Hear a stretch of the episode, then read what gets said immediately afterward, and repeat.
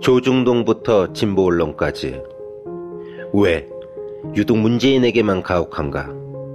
왜곡된 여론전의 숨은 음모는 무엇일까? 조기숙 정치학 박사가 밝히는 왕따 정치의 실체와 일곱 가지 비밀. 악의적 프레임에 맞서는 시민의 힘이 필요할 때 왕따의 정치학 도서출판 위시더 마우스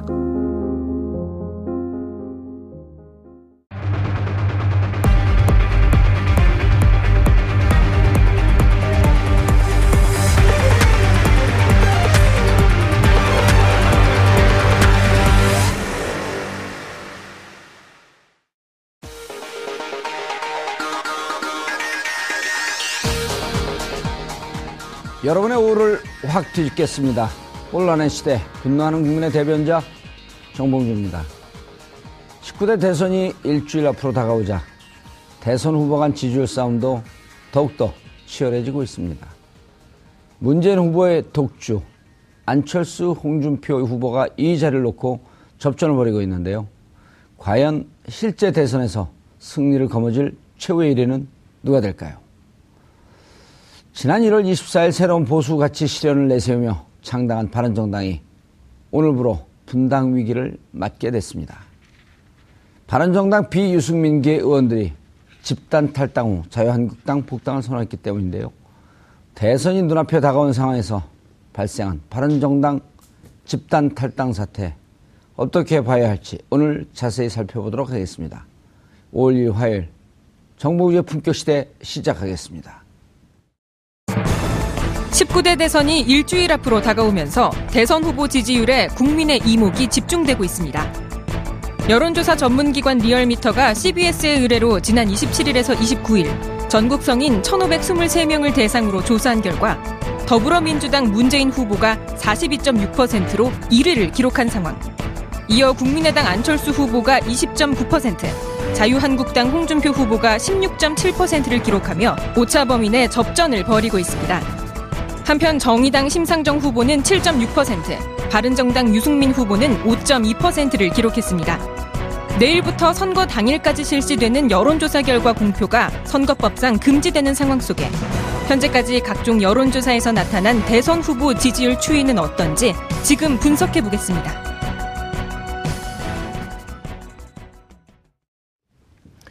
5월 2일 화요일 정봉주 품격시대 첫 번째 이슈 들어가겠습니다. 내일부터 공표를 목적으로 한 지지율 여론조사를 할 수 없게 되는 깜깜 선거, 이른바 블랙아웃에 돌입합니다. 그래서 오늘 대선 전 마지막 주요 여론조사 결과를 통해 대선 판도를 분석해보는 시간을 갖도록 하겠습니다. 한 분의 기자와 두 분의 여론조사 전문가 모셨습니다. 고재열 시사인 기자 자리하셨습니다. 네, 안녕하십니까. 예, 여론조사도 꽤 전문가 아니세요? 네, 보통 때는 세 분의 전문가라고 하시더니 예. 오늘은 두 분의 전문가와 한 아, 분의 제가 명, 명칭을 명확히 하라고 네. 예, 사장님한테 문자 보냈습니다. 네, 두분 전문가 계시는데 부끄럽습니다. 예, 계속 부끄러워하시고요. 아니 근데 모든 문제 전문가 아니세요? 네, 그 저는 이제 여론조사 전문가들이 수치를 보고 말씀하시는데 수치 외의 것들에 대해서 아하. 한번 좀 어, 통밥을 굴려보도록 예. 하겠습니다. 양적 분석, 여기는 정성적 분석. 그 정도 이렇게 정량적 분석, 그 정도의 분석. 어떤 가치를 부여하기는 좀 어려울 거예요. 그냥 통밥이라고 예. 하는 게 그럼 오늘 왜 나오셨어요? 통밥제로 나오셨어요. 자, 아, 그리고 윈지 코리아 컨설팅 어, 요즘 제일 핫한 인물이죠. 여론조사계에 떠오른 신성. 뜨기에는 좀 몸무게가 무거운. 예, 박시영, 윈지 코리아 부대표 자리하셨습니다. 네, 윈지 코리아 컨설팅의 박시영입니다. 예. 자, 이택수 리얼미터 대표가 늘 나오는 자리인데, 아, 오늘 급히, 어, 고발될 위험에 처해 있어서 법원에 가는 바람에 긴급 투여된 땜빵 윤희웅 회사 이름 어디예요? 네, 오피니언 라이브 윤희웅입니다. 예, 오피니언 3040 라이브. 네. 윤희웅. 아, 윤희웅 대표가 원래는 이택수 대표보다 조금 더 유명하지 않았었나요? 아, 두 분이 인지도 한번 조사해 보셨나요? 아닙니다. 네, 제가 나이가 어린 건 확실합니다. 어, 뭐 나이로 먹고 들어가나요? 나이가 네. 깡패예요? 예, 처음 나와서 좀 당황하시죠? 네. 예, 말 잘못하면 감옥 갑니다. 자, 여론조사 오늘 마지막에 이제 공표가. 네. 누가 만든 법이에요, 이 법을? 어, 저 법은 그것까지 잘 모르겠고요. 예. 그거는 이제 이쪽에서 어, 규제법이니까 잘 아시겠고. 제가 방송 나올 때마다 얘기하는데 우리나라 국민들이 이제는 여론조사를 보고 네. 흔들릴 정도는 안 됐다. 2007년도에 어, 대통령 여론조사 때 그때 주도적으로 여론조사 하는 회사가 하나 있었죠. 예, 그때 예. 이제 경선에서. 경선에서. 네. 그리고 경선 때 그래서 여론조사, 여론, 그 여론을 끌고 간다. 라고 하는 문제점이 있었고, 그래서 선거 전에 공표를 좀 못하게 해서 국민들에게 영향을 좀 적게 주려고 하는데, 이미 촛불을 경험한 국민들이 여론조사 보고 막 이렇게 흔들릴까요? 그런데 이제 저런 점이 있는 것 같습니다. 저는 뭐 지금 이제 여론조사 회사를 전부 다 없애겠다는 후보도 있는 마당인데요. 어, 누가 그랬어요? 홍준표 후보가 그렇게 얘기했죠. 아, 그런데 이 6일 정도 공표 금지 기간 두는 거는 저는 그런 완충지대는 여론조사 회사를 음. 위해서도 필요한 것 같습니다. 왜냐하면 여론조사는 응답을 하는 사람들의 여론이 반영되고 응답하지 않는 사람들의 여론이 음. 반영 안 되는 거기 때문에 여론조사와 실제 투표 사이에 어떤 어떤 간격은 분명히 있거든요. 근데 음. 계속 직전까지 여론조사 하게 되면은 사람들이 왜 여론조사 이렇게 나왔는데 투표 결과는 아. 이렇느냐 하고 항의를 할 수 있어요. 예. 그런데 며칠간 이렇게 이제 간격을 두면은 좀 유도리가 생기는 거죠. 음. 그래서 아, 그 기간에 좀 변화가 있더라도 아 이 음. 기간 동안 어느 정도 좀 민심이 좀 변한 게 있나 보다 이렇게 읽어줄 예. 수 있는데 어쨌든 여론조사 핵심은 추세를 읽어주는 거죠. 추세를 것이고. 보는 거죠. 네. 그렇죠. 딱 그때의 지지율도 물론 의미가 있지만 이제까지 어떤 흐름으로 흘러왔나. 네. 예. 그리고 지금까지 주요 선거에서 사람들이 지금 수치 위주로 봐서 이제 예상 그치가 틀렸다고 해서 이제 여론조사 기관을 믿을 수 없다고 얘기하는데 어 제가 봤을 때는 지난 대선이나 총선이나 지방선거에서 대체적인 추세에서는 어 여론조사 결과들이 이렇게 추세를 반영하는 거는 존중해 줄 만큼 어 그것은 이렇게 실제 결과와 일관성이 있었다고 봅니다. 음. 예. 알겠습니다. 박시영 대표님. 네. 자, 6일 정도 그전에는 뭐 선거운동 시작되자마자 여론조사를 공표 못하게 했던 네. 적도 있었고 네. 6일쯤이면 좀 아쉽지만 네. 국민의 알 권리 그다음에 여론조사를 통한 국민들이 그 영향을 받는 거 이거 이런 거 해서 한 절충지대쯤 된다 이렇게 볼 수 있나요? 실제로 총선이 끝나고 예. 선관위 주체로 학계나 정치권 언론 음. 언론계나 또 여론조사계 에, 종사자들이 다 모여서 뭐 그 심포, 에, 심포지엄 이런 것들을 음. 많이 했었습니다. 근데 대다수가 당시에 나왔던 게 이 6일 전에 금지하는 공표 금지는 이거는 잘못된 거다. 없애야 한다. 이게 어허. 대다수의 의견이었습니다, 사실. 아. 그러니까 이게 아예 정, 없애자? 예, 왜냐하면 오히려 가짜 뉴스들이 판을 칠 수가 있거든요. 아, 요 6일 동안에. 어, 그렇습니다. 깜깜이기 때문에 예. 오히려 그것이 이제 예를 들면 단톡방이나 막 이런 식으로 실어 날려다 보면 아. 오히려 악영향을 끼치거든요. 그렇죠. 비공개지만 내가 긴급 정보를 입수해서 네. 공개하면 안 되는데 하면서 SNS에다가 네. 날려버리는 아까 거죠. 아까 이제 고, 고 기자님께서 말씀하셨듯이 조사회사가 만약에 선거일 하루 전에 이틀 전 조사에서 발표했는데 틀렸다. 음. 그러면 조사회사가 굉장히 위험해질 수 있지 않습니까? 신뢰도가 많이 까먹을 수 있기 때문에 더더욱 조사에 대해서 정확도를 기하겠죠. 음. 그렇기 때문에 조사회사도 굉장히 에, 뭔가 더 정확하기 위해서 노력을 할 거고요. 사실은 예. 그런 측면에서 가짜 뉴스가 판치는 것을 막을 수 있는 기재가 되기 때문에 음. 오히려 이, 이런 부분들은 터주는 게 맞습니다. 아 그때도 그런 문제 제기를 했는데 네. 그럼 총선 끝나면 지금 지금으로부터 1년 전이란 말이에요. 네. 그리고 중간에 어, 작년 10월, 11월, 1월, 2월, 3월 국민들이 네. 아주 극도의 민주주의 그러니까 극도의 좋은 의미의 민주주의를 경험한 국민으로서 충분히 여론조사에 따라서 내가 판단할 수 있는 여지가 있지 영향을 받을 정도는 아니다. 네. 이렇게 보시는 거죠. 그렇죠. 그 어. 지금 사실은 언론 환경이나 이런 부분들도 예. 언론에서 예를 들면 어느 지역을 가서 늪보 같은 거 쓰지 않습니까? 기자 여기 기자 계시니까 만약 예를 들면 충청도로 갔다 아니면 대구 경북에 갔다 기자를 아, 기사를 쓰는 거 유심히 보시면 그 기사에서 언급된 누구를 지지한다 이렇게 이야기하는 것이 그 지역에 해당 지지도를 그냥 반영해서 나온 경우도 있지만 그렇지 않고 기자의 편견을 가지고 쓰는 경우도 많습니다, 사실은. 왜냐하면 어떤 지역에면 A 후보가 음. 지지도가 예를 들면 40%다. 그러면 10명 중에 한 4명은 그 사람 얘기가 나오는 게 정상인데 음. 그 사람 얘기는 한 꼭지 정도만 나오고 지지도가 한 20% 있는 사람 한 두세 명 인터뷰를 따갖고 막 쓰는 경우도 있거든요. 음. 차라리 그런 것보다는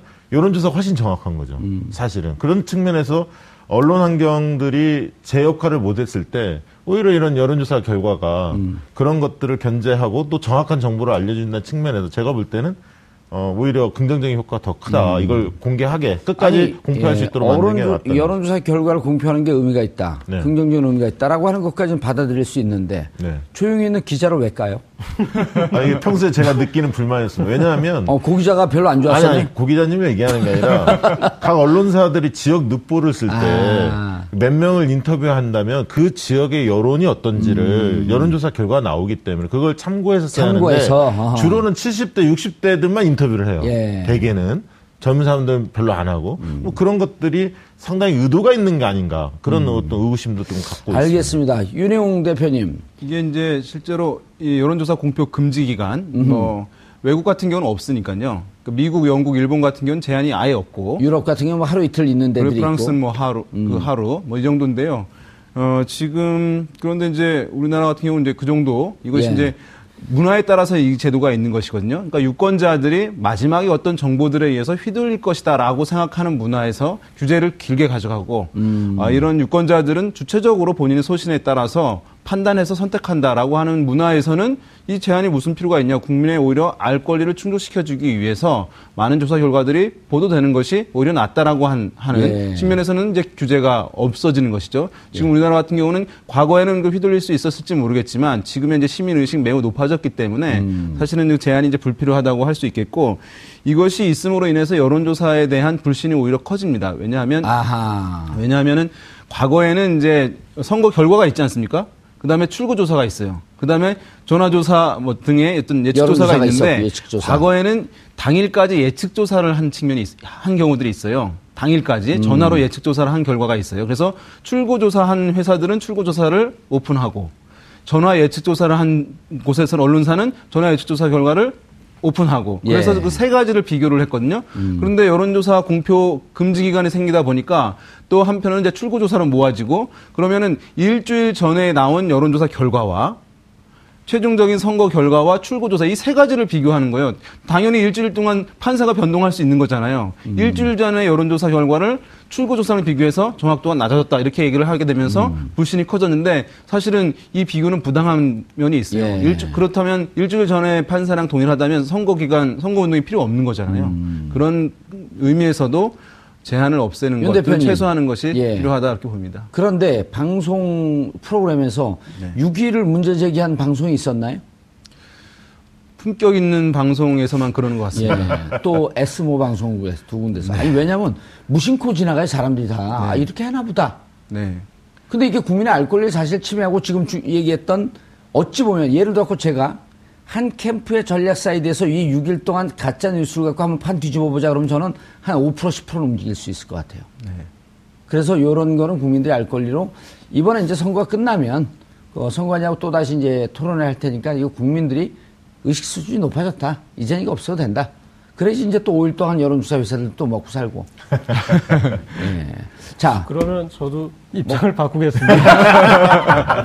소액 매수가 가능 한데요. 저도 애초에 이렇게 예. 여론조사 회사들을 없었죠? 위한 입장이었는데, 네. 근데, 어, 그런 이제 출구조사라는 대형 그 조사회사만 먹고 살라는 법은 없으니까. 그렇죠. 네. 그래서 그러면 어, 공정하게 예. 직전까지 조사를 하셔서 어, 이번에 끝나자마자 시사저널에, 아, 시사인에, 이번에 아. 끝나자마자 시사인에, 네. 출구조사 그 D 마이너, 그러니까 여론조사 D 마이너스 6 블랙아웃의 함정 기사 네. 하나 쓰세요. 알겠습니다. 그리고 네. 그런데 이제 또 가짜뉴스 말씀하셨는데, 근데 가짜뉴스에서도 만약에 여론조사 결과다라고 공표하면 그것도 이제 불법이 되니까 저처받으니까 디테일한 면에서 이제 음. 그걸 반론하겠는데 어쨌든 큰 틀에서는 근데 이제 예를 들면 특정 캠프가 네. 한두 명 처벌 당할 것을 감수하고 음. 충분히 할 수도 있습니다. 아니 사실. 이것도 미국이나 이런 선진국에서 없어진 게 한두 언론사에서 저항을 했어요.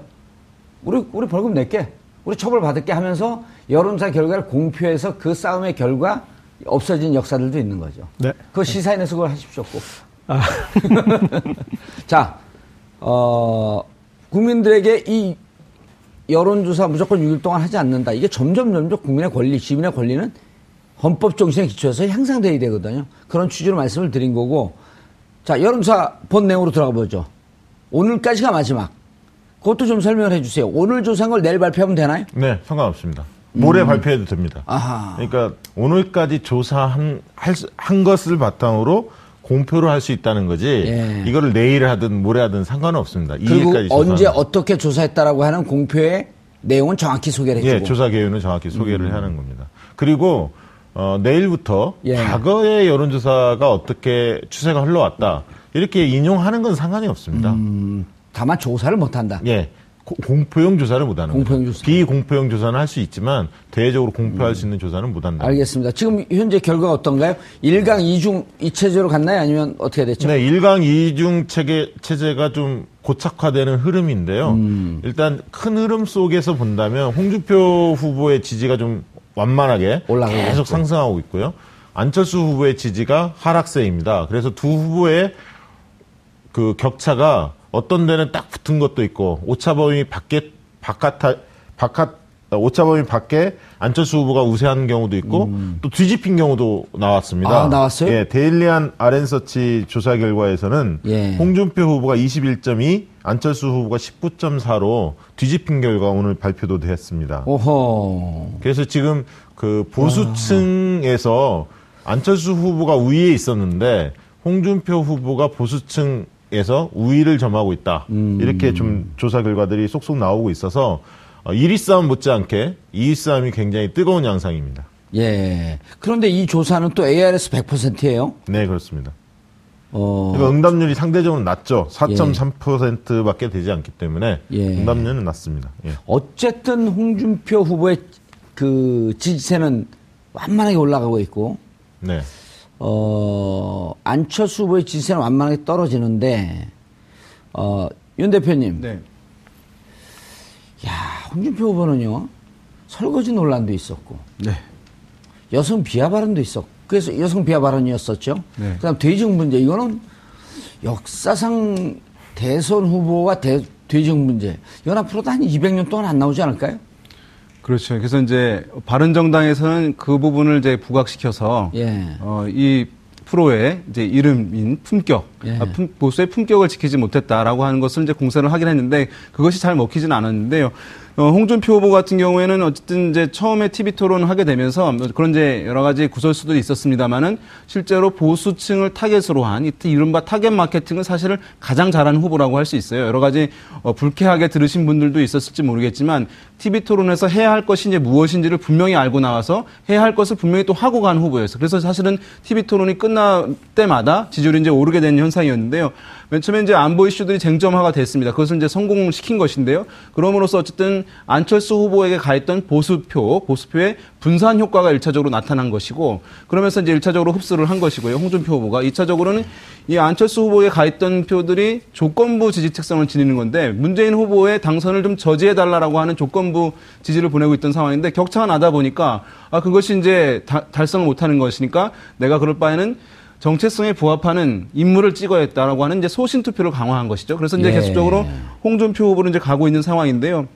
이 흐름이 이제 앞으로 저는 좀 더 갈 가능성이 있다고 봅니다. 과거에 보면은 어, 1위 후보와 2위 후보가 본선거 기간 동안에 순위가 바뀐 경우는 사실 없었는데 2등과 3등, 예. 2위와 3위 후보가 교차된 경우가 한 번 있었는데요. 2007년 대선이었던 것인데 예. 당시에 이제 이회창 후보가 뒤늦게 나왔습니다만 초반에 한 20%에서 시작을 했고 정동영 후보는 한 10% 초반대에서 시작을 했는데 결국에는 어, 강한 어쨌든 정당 기반을 가지고 있는 후보가 예. 막판엔 뒷심을 발휘해서 지지율이 올라가면서 정동영 후보는 26.1%로 2등을 하고 음. 이회창 후보는 15%로 떨어져 가지고 이제 3등을 할 것인, 한 것인데 예. 지금 약간 이제 어쨌든 진영은 반대쪽이지만 유사한 이제 지금 현상이 나타나고 있다. 그래서 자유한국당의 홍준표 후보가 당선권에 들 정도 또는 문재인 후보와 경쟁 구도를 만들기는 여전히 어렵지만 음. 어쨌든 2위 후보 순위를 이제 교차 순위를 어쨌든 바꿀 가능성은 지금으로서 매우 높아지고 있다고 보는 것이 이제 합리적인 어, 전망일 것 같습니다. 예.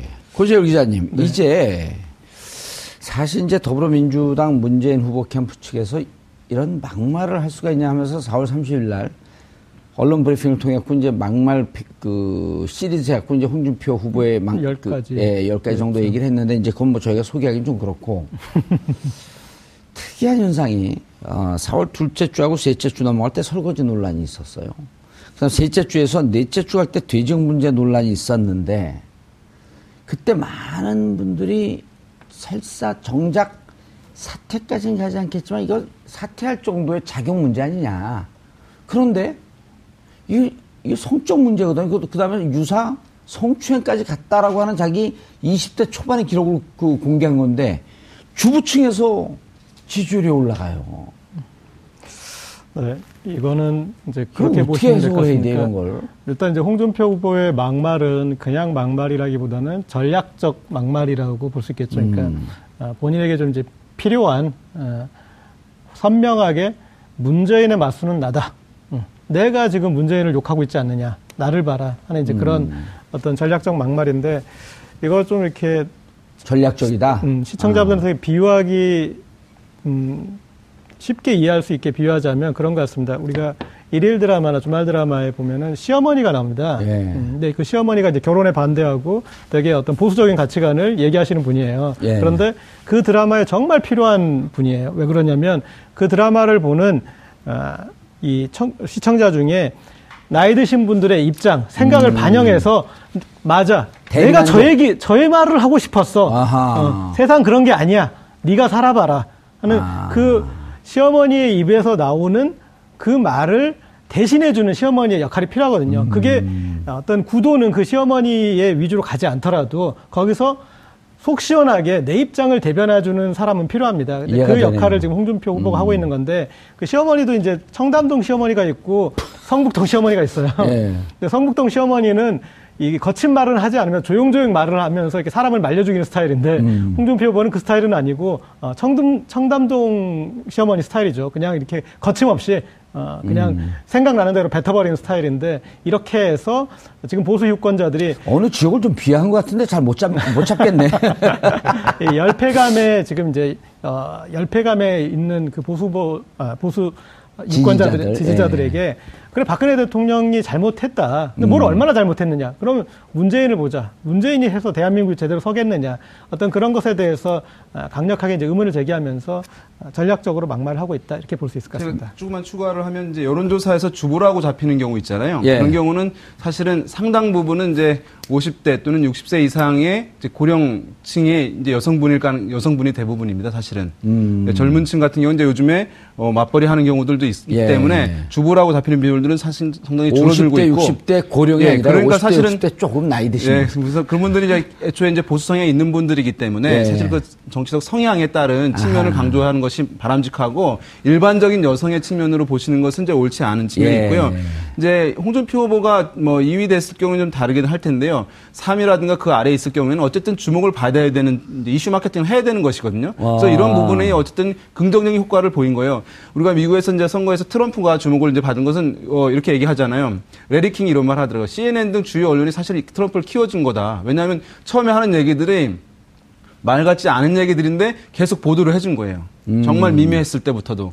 그래서 대중의 관심을 더 받고 주목도를 높인 것이거든요. 그런 측면에서 어쨌든 어 3위 이하에 있는 후보였던 상황에서는 본인이 어쨌든 주목받는 것을 해가야 되는 상황이었기 때문에 이런 이제 막말 논란들이 사실은 긍정적인 효과를 발휘한 측면이 있고 전략적 계산이었다는 거죠. 전략적 계산이었다고 생각하지는 않아요. 아. 그렇지만 어쨌든 긍정적 효과를 발휘했다는 음. 것이고 또 한 가지는 어 어쨌든 이 보수 성향층 내지는 이제 홍준표 후보를 지지하고 있는 분들이 홍준표 후보에게 기대하고 있는 바는 그런 이제 도덕성이라든가 아니면 언어의 품격 그 정도의 이제 기대하고 하고 있는 건 아니기 음. 때문에 우리 이미 그건 포기했다. 예, 그것에 좀 예전에 우리가 뭐 2007년 대선 같은 경우에 묻지마 경제였잖아요. 예. 경제 이외에 경제 대통령을 뽑으면 되는 것이지 다른 건 필요 없다. 여러 가지 사건들. 음. 그래서 이제 영향을 받지 않듯이 지금 이제 보수 후보로서 어쨌든 보수를 세우려고 하는 사람을 지지하면 되는 것이지 이런 좀 약간 막말 논란 이런 것들은 어, 우리가 판단의 대상이 되지 않는다라고 하는 측면이 적용되었기 때문에 이런 것에도 불구하고 지지율이 오른 것이고 예. 주부는 아까 말씀드린 대로 일반적인 여성은 아니 다. 예. 보수성이 강한 분이다. 윤 대표님 그렇게 분석을 하면서도 좀 우리 사회가 네. 슬프지 않아요? 이건 제가 아주 그걸 옹호하거나 그런 의미는 예. 전혀 아니라는 아니, 것을 개인적으로 개인적으로 돌발 질문하는 거예요. 좀 예. 슬프죠? 아니, 과거에 보면 사실 이런 말로 인해서 아, 선거에서 낙마하거나 장관직 그만둔 경우도 많거든요. 그럼요. 근데 지금 대통령을 뽑는 자리잖아요. 예. 네, 사실 근데 그런 거에 비해서 기준이 너무 좀 완화되어 있다. 지금 이제 그렇게 봐요. 그럼 이제 박시영 부대표 같은 경우는 이건 세, 세력 지지이기 때문에 네. 잘 영향 안 받는다라고 이제 오래 전서부터 분석을 하지 않았어요? 네, 인물 호감도 개인 네. 지지표로 승부하는 게 아니라는 거죠. 음. 세력 결집을 어, 도모하는 거고 예. 그런 측면에서 굉장히 영리한 선거 전략을 폈다고 저는 봅니다. 그래서 TV 토론을 통해서 홍준표 후보는 남는 장사를 했다. 예. 아, 그리고 어, 모든 사람이 대통령감으로 보, 어, 보지는 않지만 보수 성향이 강한 분들이 볼 때는 대통령감이다라고 볼 수도 있는 예. 어, 그런 어떤 면모를 보여줬다. 안철수 후보 얘기를 좀 해봐야 될 것 같은데 네. 지지율은 계속 하락하는데 네. 어, 각종 논란 그러니까 이게 여론 그 TV 토론의 결과다라고 그렇게 보는 분들도 있고 아니면 끊임없이 그 내부의 그 양측의 지지를 받는 네. 진보와 보수 양측의 지지를 받다 보니 이게 어느 쪽으로 스탠스를 맞춰야 되는지 어, 좀 난맥상을 겪고 있는 모습도 있다. 여러 가지 있는데 안철수 후보의 사실은 복합적인데요. 예. 일단 TV 토론이 가장 큰 건 사실입니다. 아하. 그러니까 TV 토론을 통해서 예. 보수층이나 중도층이나 진보층이나 모두가 음. 대통령감이 아니다. 대통령다운 모습을 보여주지 못했다. 아, 그런 결과가 나왔나요? 아니 그런 느낌들을 많이 갖고 있다는 음, 거죠. 그렇기 느낌을. 때문에 지지가 급속도로 빠지는 겁니다. 사실은. 그게 제, 저는 제일 컸다고 아, 보고요. 대통령감이 아니라 중요한 의미네요. 가장 중요한 겁니다. 그러니까 어, 내가 좋아하든 좋아하지 않든 예를 들면 문재인 후보의 경우에는 보수층에서도 내가 지지는 하지 않지만 대통령감이라는 느낌을 갖는 보수층들이 좀 음. 있습니다. 내 노선하고는 다르지만 이렇듯이 대통령감이라는 건 느낌이 여러 가지 지도자다운 모습을 보여주는 거거든요. 음. 그리고 두 번째 제일 그 다음에 중요한 게 국정을 맡을 준비가 돼 있느냐 이걸 두 번째로 봅니다. 음. 사람들은. 근데 그런 측면에서 TV 토론이 가장 아프게 다가왔던 부분이고 음. 사실은 문재인 후보도 TV 토론을 잘하지 못했습니다. 평가 나오는 걸 보면요. 그런데 이게 안철수 후보의 평가가 너무 좋지 않기 때문에 그 부분 때문에 좀 어떻게 보면 문재인 후보는 지지율 하락이 TV 토론을 통해서 그렇게 크지 않았던 거죠. 물론 이제 지지 기반 자체가 좀 다릅니다. 문재인 후보는 세력 지지도가 강하기 때문에 쉽게 흔들리지 않죠. 정권 교체에 대한 열망층이 강하기 때문에. 하지만 안철수 후보에는 후보 지지 기반은 여러 세력들이 다 모아, 모아져 있기 때문에 그런 어떤 바람이 불면 쉽게 흔들릴 수 있는 어, 그런 어떤 구조가 있습니다. 예. 때문에 이제 TV 토론이 가장 아프게 다가왔을 것 같습니다. 예. 음, 이제 두 개의 안철수 후보의 이중성 때문에 사실은 지지율 하락이 가져왔다 이렇게 음, 얘기할 수 있을 것 같은데 이중성 예, 두 개의 이중성 한 가지는 이제 이중성. 정체성의 이중성 예. 또한 가지는 후보군에서의 어떤 위상의 이중성 아하. 정체성이라는 것은 어쨌든 이제 중도 뭐 보수 양쪽으로 아우르고 있던 상황이었는데요 예. 이게 선거 막판 되면서 보수와 진보 처음에는 이제 진보와 보수 대결이 아니었는데 막판 되면서 그 구도가 형성되면서 어쨌든 본인에게 있었던 보수층들이 나가는 현상이 음, 발생한 것이고 또 한 가지 예, 그다음에 후보군 위상에서의 이중성인데 뭐냐 하면 어, 본인이 저 우리가 선거 캠페인을 하다 보면은 본인의 이제 포지션이 무엇인지를 먼저 결정해야 되는 것이거든요. 내가 추격자인지 방어자인지를 결정하는 것이고 TV 토론에 나가서도 거기에 맞춰서 내가 그런 방어자이면 안정성을 좀 보여주면 되는 것이고 추격자 한다면 엣지 있는 모습, 그러니까 뭐 탁월함, 돋보임 이런 것들을 보이면 되는 것인데 안철수 후보 같은 경우는 문재인 후보를 추격해야 되는 추격자의 음. 지위를 갖고 있는가 동시에 문재인 후보로부터 또는 홍준표 후보 진보와 보수 양쪽으로부터 공세를 받는 음. 방어자인 것이에요. 그러니까 포지션을 어디에 둘지 사실은 음. 정하기 힘들었고 그러다 보니까 TV 토론 등 캠페인 등에서 어떤 전략을 무엇으로 정할지를 정할 수가 없었던 거예요. 음. 그런 면에서 사실은 쉽게 이제 이렇게 흔들렸다라고 이제 볼 수 있겠죠. 예. 이게 이제 우리가 마케팅 혹은 홍보 그다음에 여론조사 정치적 판단 이런 걸 여러 가지 볼 때 이러거든요. 대선 때 문재인 왜 지지할 거야? 안철수 왜 지지할 거야? 그러면 한마디가 튀어나와야 된단 그렇죠. 말이에요. 그래서 예. 그럼 안철수는 뭐지? 음. 이런데 얘기할 게 없는 거예요. 그러니까 안철수 후보의 최대 이번에 승부수는 미래였거든요. 컨셉으로 예. 보면. 미래를 잘 준비하고 있다. 이걸 주고 싶었던 거예요. 그래서 4차 산업혁명이라는 거를 크게 들고 나오셨습니다. 음. 근데 이 4차 산업혁명이 많은 사람들이 다 알아듣기에는 좀 어려워요. 그러니까 50대 이상들이 알아듣기는 좀 어렵습니다. 감이 안 와요. 예. 그리고 폭이 좁습니다. 미래 여러 가지 대비해야 하는데 한 부분이거든요. 음. 안철수 후보가 잘 경쟁력을 갖고 있는 IT와 연계된 부분인데 예. 그렇게 해서 잡긴 잡았는데 이 부분들이 어, TV 토론 과정에서도 산업, 4차 산업혁명이 일자리 문제가 줄어들 수 있다라는 비판도 많이 나왔지 않습니까? 음. 우려도 있고. 그래서 미래라는 컨셉을 4차 산업혁명이라는 것을 가지고 설명해 나가는 전략이 일면 어, 긍정적인 면도 있었지만 이거를 포괄적으로 가져가지 못하는 한계도 분명히 있었다. 좀 부족했었던 것 같아요. 예, 협소해진 거죠. 예. 사실은. 예. 그런 측면에서 어, 선거 전략을 한 번쯤 고민을 해야 하는데 이미 이제 뭐 선거 막판에 가, 갔기 때문에 뭐 교정하기는 쉽지 않을 것 같습니다. 예. 고 기자님. 네. 그런데 지난번 이제 그 어, 미국 선거 때도 보면 구글 트렌드를 이제 빅데이터 분석할 때 구글 트렌드 예를 들어 그, 그 키워드 검색 그 검색을 갖고 이제 분석하는 경우도 있는데 그걸 구글 트렌드 분석이라고 하는 것도 이제 한 지표로 계속 떠올라요. 지난 그 구글 트렌드 관련해서는 제가 두 가지 짚어드리겠는데요. 예. 어, 하나는 전문가 나온 거? 아, 전문가는 아니지만 번쩍하는데. 예. 첫 번째는 구글 트렌드는 미국 선거에서 틀렸습니다. 아 틀렸어요? 예. 왜냐하면 트럼프가 더 많이 나왔다고 그랬잖아요. 예. 그런데 일반 국민 투표에서는 힐러리 클린턴이 더 많이 나왔어요. 예. 다르잖아요. 그러니까 이 트럼프가 아니, 이긴 거는 선거인단을 이긴 거지. 선거인단 이거 실제 투표 수는 힐러리가 더 많이 나왔죠. 그렇죠. 예. 네, 그러니까 구글 트렌드는 틀린 거예요. 네, 그것을 선거인단하고 맞춰서 얘기할 수는 없는 것이고 음. 이렇게 일반 국민 투표하고 맞춰야 되는데 에, 그것은 일단 첫 번째 틀렸고 두 번째는 한국에서는 구글 검색이 또 네이버 데이터나 다음 데이터를 가져가지 못하기 때문에 데이터 용량이 기본적으로 작고 아. 구글 위주로 이용하는 층이 제한돼 있어요. 음. 그래서 거기에서는 너무나 특수성이 강해서 일반 이 여론하고 이걸 얘기하는 거는 너무 한국 음. 한국 사정에서는 어폐가 있는 거죠. 예. 그래서 그 부분은 뭐 저는 이렇게 존중하지 않고 아까 예. 안철수 예. 후보 음. 관련해서는 아, 저는 안철수 후보가 이번 대선에서 정말 잘했던 거는 구도는 잘 잡아놨다. 그래서 어쨌든 이번 대선은 문재인과 안철수 대결이다라고 거기 그려놨던 거. 음. 거기에 아, 그림이 맞아 들어갔잖아요. 그래서 예. 아주 지지율의 급상승이 일어났던. 물론 이제 그것을 끝까지 유지는 못 해내지 않았습니까? 그러니까 우리가 흔히 창업보다 수성이 어렵다고 그러는데 수성은 못했어요. 그런데 그 구도 자체에 잘 맞춰놨고 그 구도 안으로 어떤 그림이 들어왔던 것까지 거기는 뭐 상당히 인정해 줄 만한 것 같습니다. 그런데 그 뒤에 아까 말씀하신 그 미래를 못 보여줬던 거, 어, 그 부분은 이 안철수 후보가 부상될 그 국면이 어, 문재인 후보가 아들 문제 때문에 발목이 잡혔던 국면이에요. 그래서 너무 네가티브에 신이 나 있던 거죠. 그러다가 아, 이 김미경 교수나 본인의 네가티브에 이제 첫 번째 발목이 걸렸고 그 다음에 그런 어, 서로 다른 이질적인 지지층, 특히 이제 안철, 안철수 후보 같은 경우 호남 지지층과 보수 지지층을 같이 쌍끌이 했어야 되는데 이것을 호남 지지층을 올려서 보수 후보들에게 인정을 받을 것인지 아니면 보수 후보들을 어떻게 끌고 와서 호남에서도 전략적 투표를 유도할 것인지 이 두 가지에서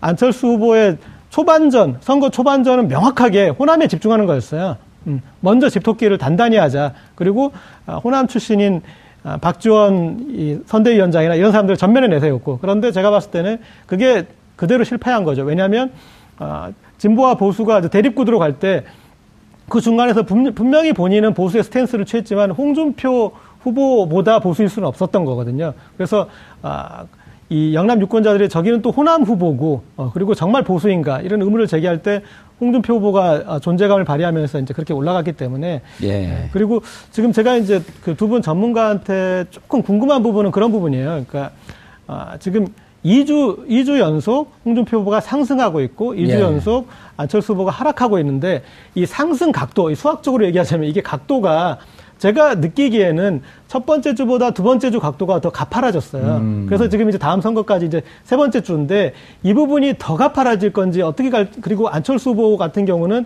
또 완만하다가 더 낙차가 생길지 음. 이 각도 아하, 그러니까 그것도, 대부분 네. 동의하는 것은 여기 상태에서 홍준표 후보는 더 올라가서 끝날 것이다. 그리고 안철수 후보는 더 내려가서 끝날 것이다. 동의하는 것 같아요. 근데 저는 그 벌어질 각도 이게 이게 제일 궁금합니다. 일단 뭐 그 부분 같이 말씀을 좀 드리면 어, 저는 이제 지역과 아까 했던 이념 성향에 있어서 그 안철수 후보가 딜레마에 빠진 국면을 말씀 주셨잖아요. 호남과 영남, 음. 보수와 중도, 뭐 진보 이렇게 이야기를 하셨는데 그래서 어떻게 보면 안철수 후보는 대한민국의 미래를 안철수한테 맡길 수 있다라는 확신을 확실하게 심어주는 게 관건이었다는 거죠. 음. 그 이중적인 계층이나 지역을 다 잡을 수가 없거든요. 예. 어느 한, 곳, 한 곳을 잡으면 다른 데는 달아날 수밖에 없었다는 거죠. 그럼 오히려 그걸 뛰어넘어서 뛰어넘어서 한다는 더 거죠. 안정적이고 믿을 만한 대통령이라고 그렇죠. 하는 대한민국을 확실히 아. 저 사람한테 맡길 수 있다. 이념 예. 지역 다 떠나서 그것을 확실하게 심어주는 선거 전략으로 갔어야 하는데 그 부분에 있어서 준비가 좀 덜 돼 있었다. 음. 그것을 외치지 않은 건 아니지만 TV 토론이나 이런 걸 보면 그 믿음을 못 준 게 가장 문제다. 저는 그렇게 보고요. 아니 박시영 부대표님 네. 이런 만약에 진짜 아주 무척 중요한 대목인데 보수 진보가 대립되어 있고 갈라져 있는 상황인데 이걸 현실로 그 받아들일 수 있거든요. 네. 현실이니까. 네. 그럼 받아들이지만 여기서 이걸 뛰어넘는 더 큰 틀을 놓으면서 예를 들어서 캐치프레이즈 같은 경우도 진보가 신뢰하고 보수가 믿을 수 있는. 네. 그래서 새로운 대통령 이렇게 하면 좀 커 보이잖아요. 아니, 그러니까 정치적 리더십 확고하고 굉장히 국정 준비가 잘 돼 있는 사람이 음. 그물을 넓게 쳤을 때 딸려옵니다. 아. 근데 중심이 확고하지 않기 때문에 아하. 이게 칠 수가 없는 거예요. 이게 어정쩡하게 되는 거죠. 예. 아무도 안 딸려오는 겁니다.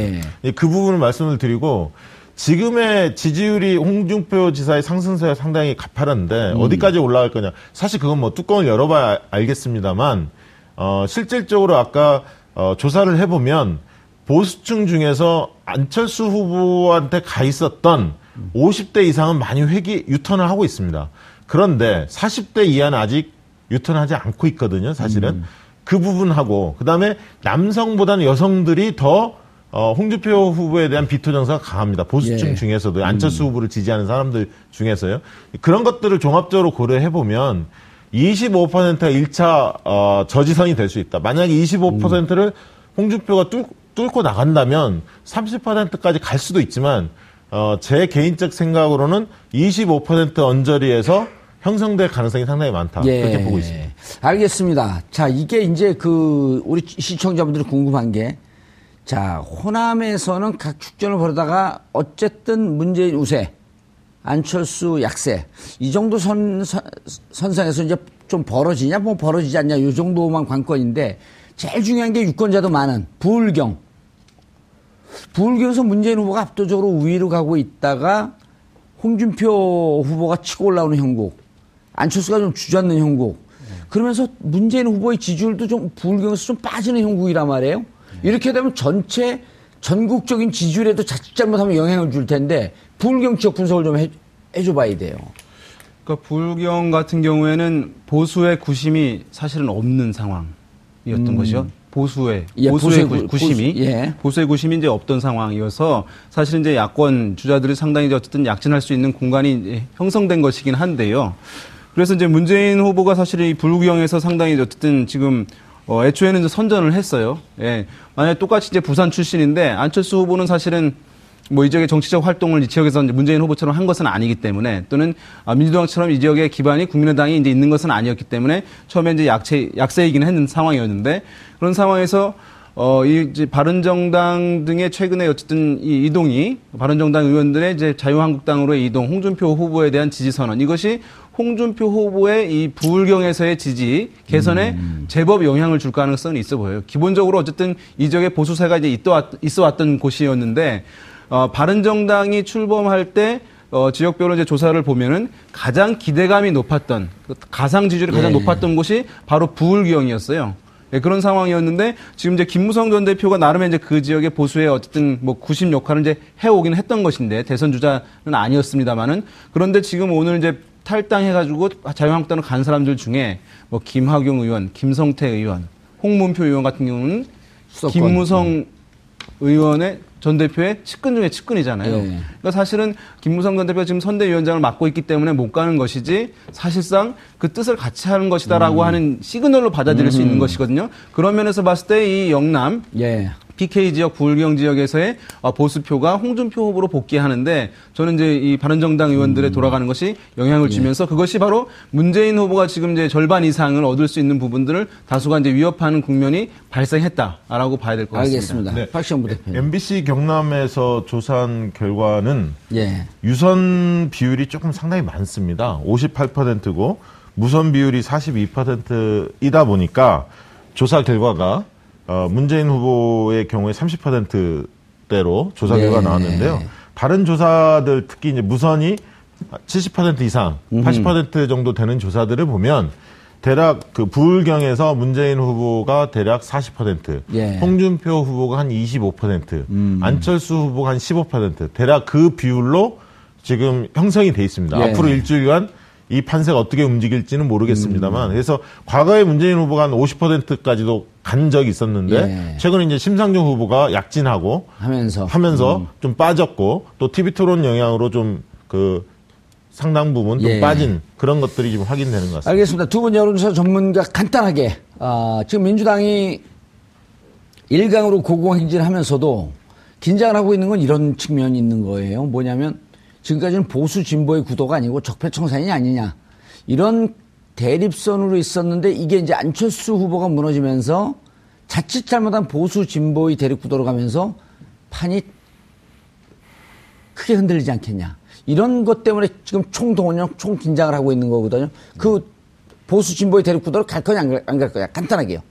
그러니까 초반에 비해서는 보수 진보 구도가 지금 이제 형성되고 있다고 봐야죠 막바지 예. 그런 상황에서 이제 보수층은 어쨌든 총 이제 흡수하고 있는 상황인데 홍준표 음. 후보가 예. 저는 뭐 아까도 말, 많은 분들 말씀하셨습니다만은 홍준표 후보가 지지가 이제 추가적으로 올라갈 가능성이 있는 것인데 음.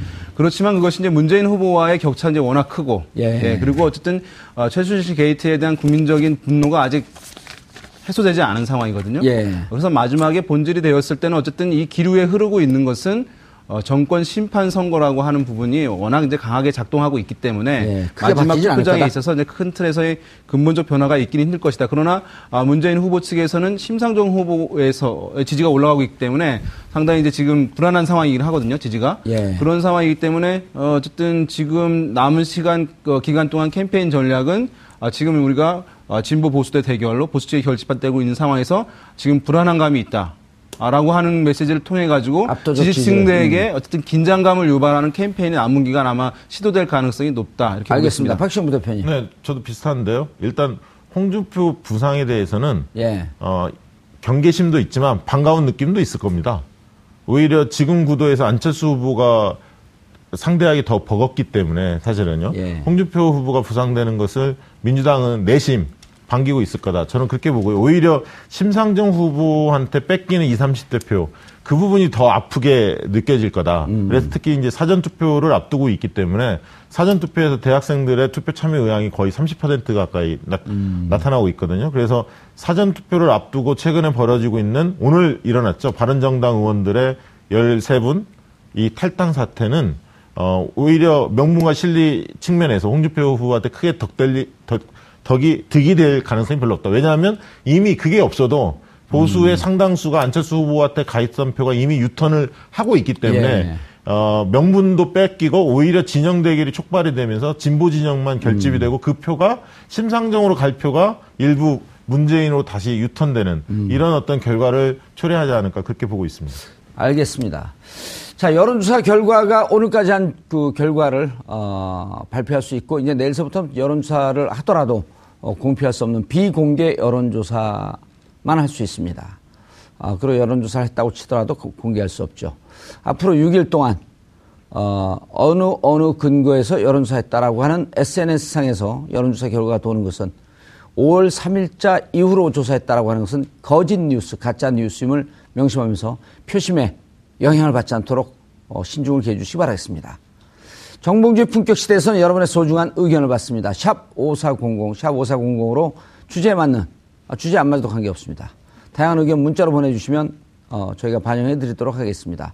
100원의 정보 이용료가 부과됩니다. 한 발 더 깊이 들어가는 시사 분석. 여러분은 지금 생방송으로 진행하는 정봉주의 품격 시대와 함께하고 계십니다. 오늘 방송 좋았나요? 방송에 대한 응원 이렇게 표현해주세요. 다운로드하기, 댓글 달기, 구독하기, 하트 주기. 더 좋은 방송을 위해 응원해주세요. 그리고 2부도 함께 해주세요.